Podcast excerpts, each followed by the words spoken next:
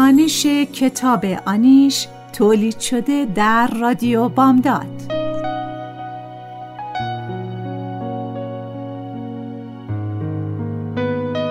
نویسنده فریبا منتظر ظهور.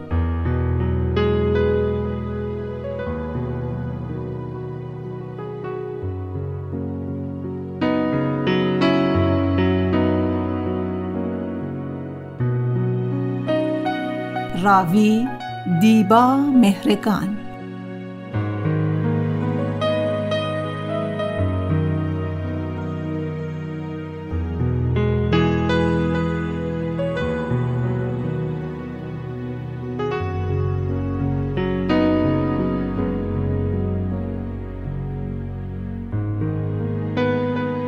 تهیه کننده نوشی حسینی.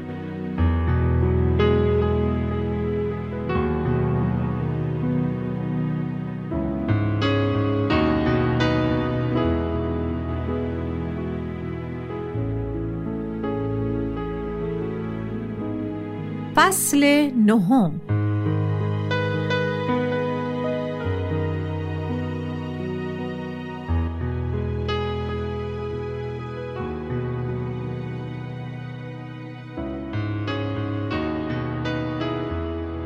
صدای زنگ تلفن بلند شده و ولکن نیست. لابد دکتر کیان یا شهلاست. دستکش را از دستم بیرون میآورم و گوشی را بر می دارم.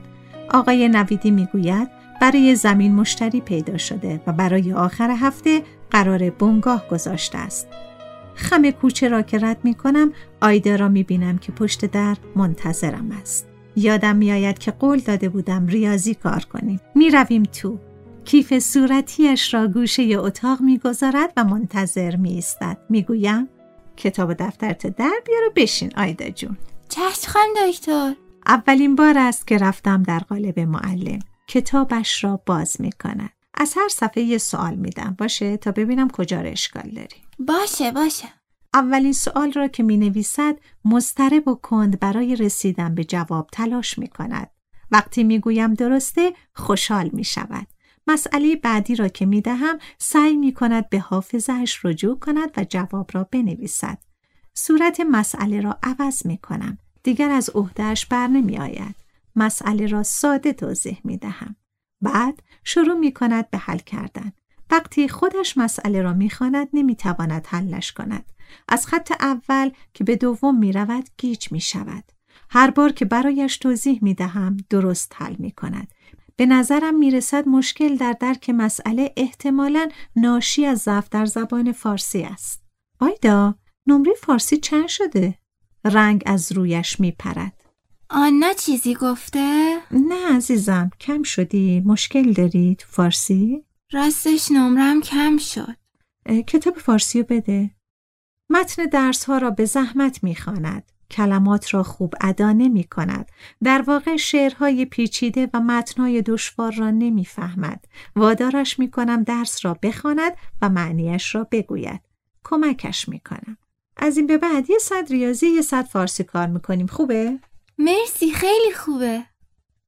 آیدا صبور و پرشور است. سرشار از زندگی است. تشنه یاد گرفتن است. برایش شیر کاکائو درست می کنم هیچ وقت با بچه ها هم صحبت نبودم.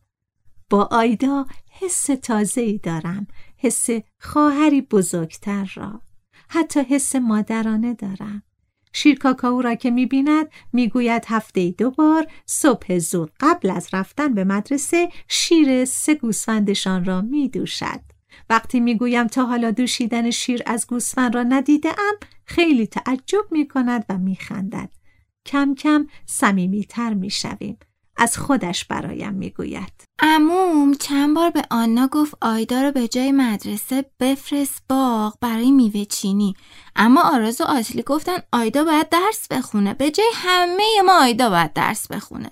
خودت دوست داری بری باغ و میوه بچینی؟ یا که دوست داری درس بخونی ها؟ دوست دارم درس بخونم. می‌خوام دکتر بشم مثل شما.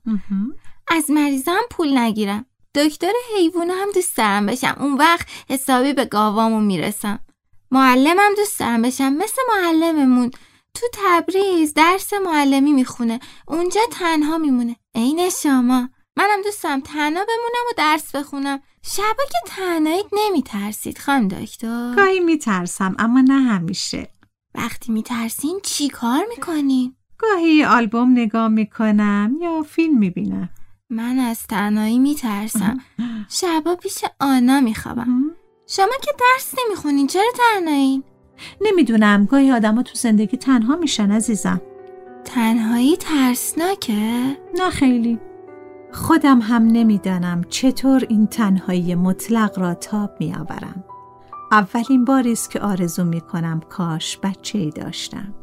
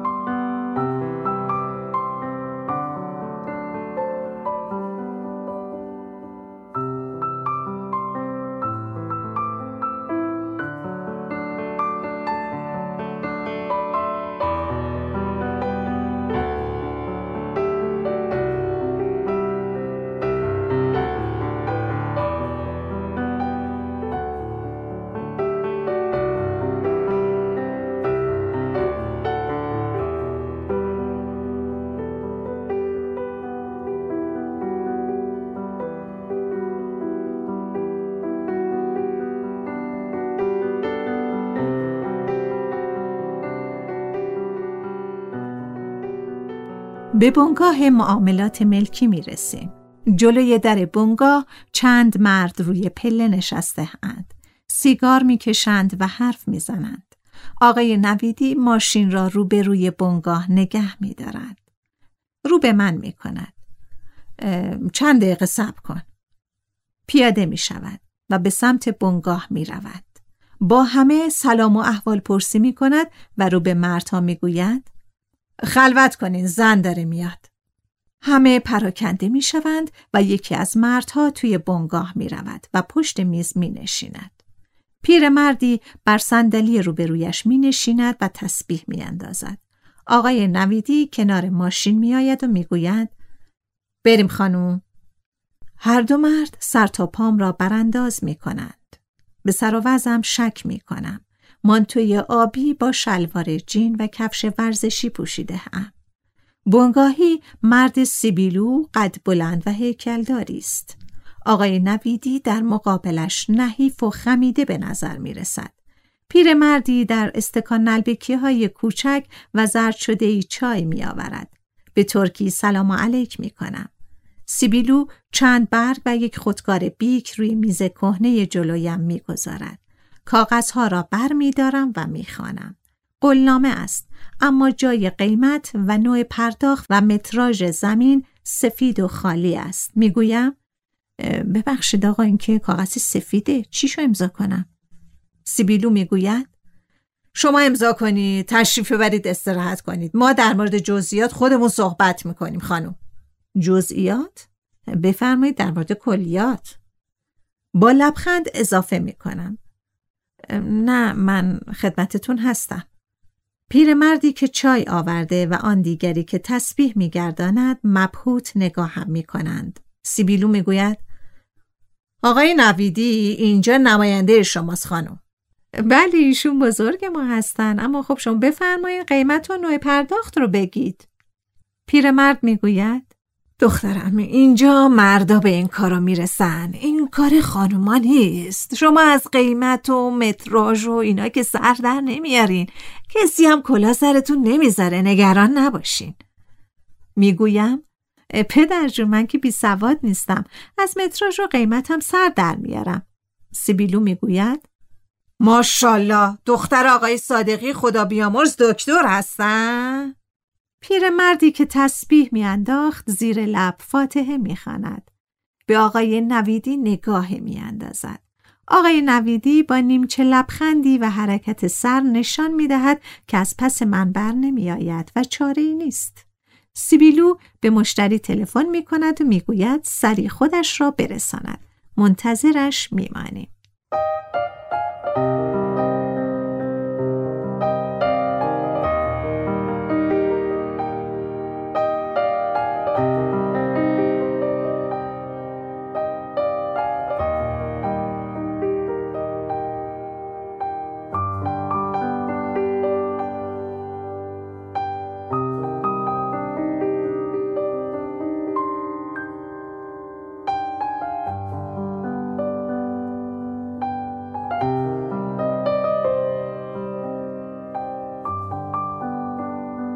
مشتری سرهنگ بازنشسته است که کفش های ورنی بندار پوشیده.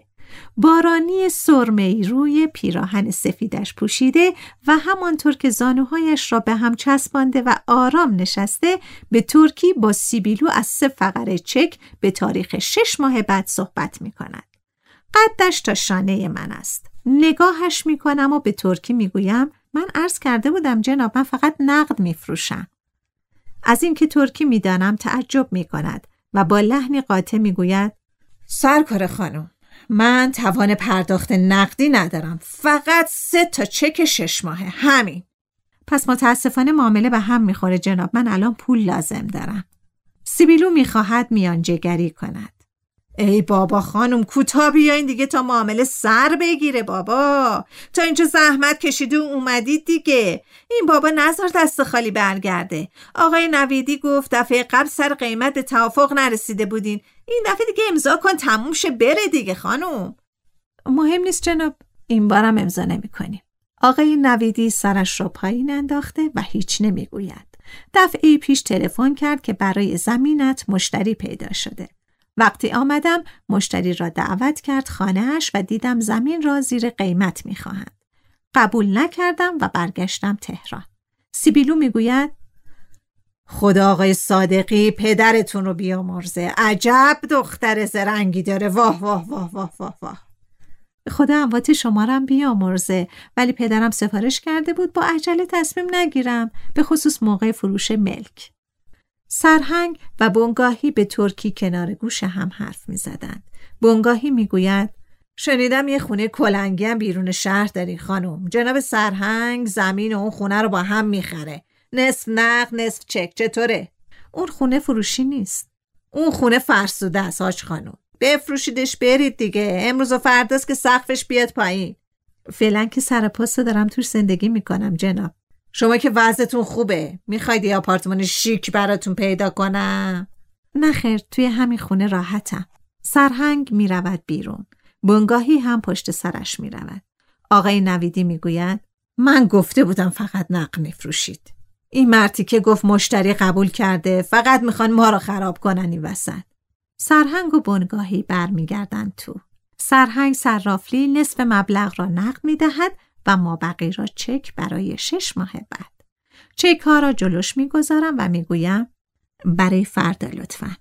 سیبیلو می‌گوید ای بابا قبول کنید دیگه خانوم ای. و آقای نویدی هم همین را می‌گوید. سرانجام برای دو ماه بعد به توافق می‌رسیم. قرارداد را امضا می کنم. وقت امضا کردن سرهنگ کمی عصبانی است. انگار قول و قرار دیگری با بنگاه گذاشته بود اما می‌گوید به خیر خرج کنید الله زمینم برای شما برکت داشته باشه پیرمردی که چای آورده بود با احترام و شاد نگاه هم می کند. چند تا هزاری توی سینیش می‌گذارم و خداحافظی می کنیم.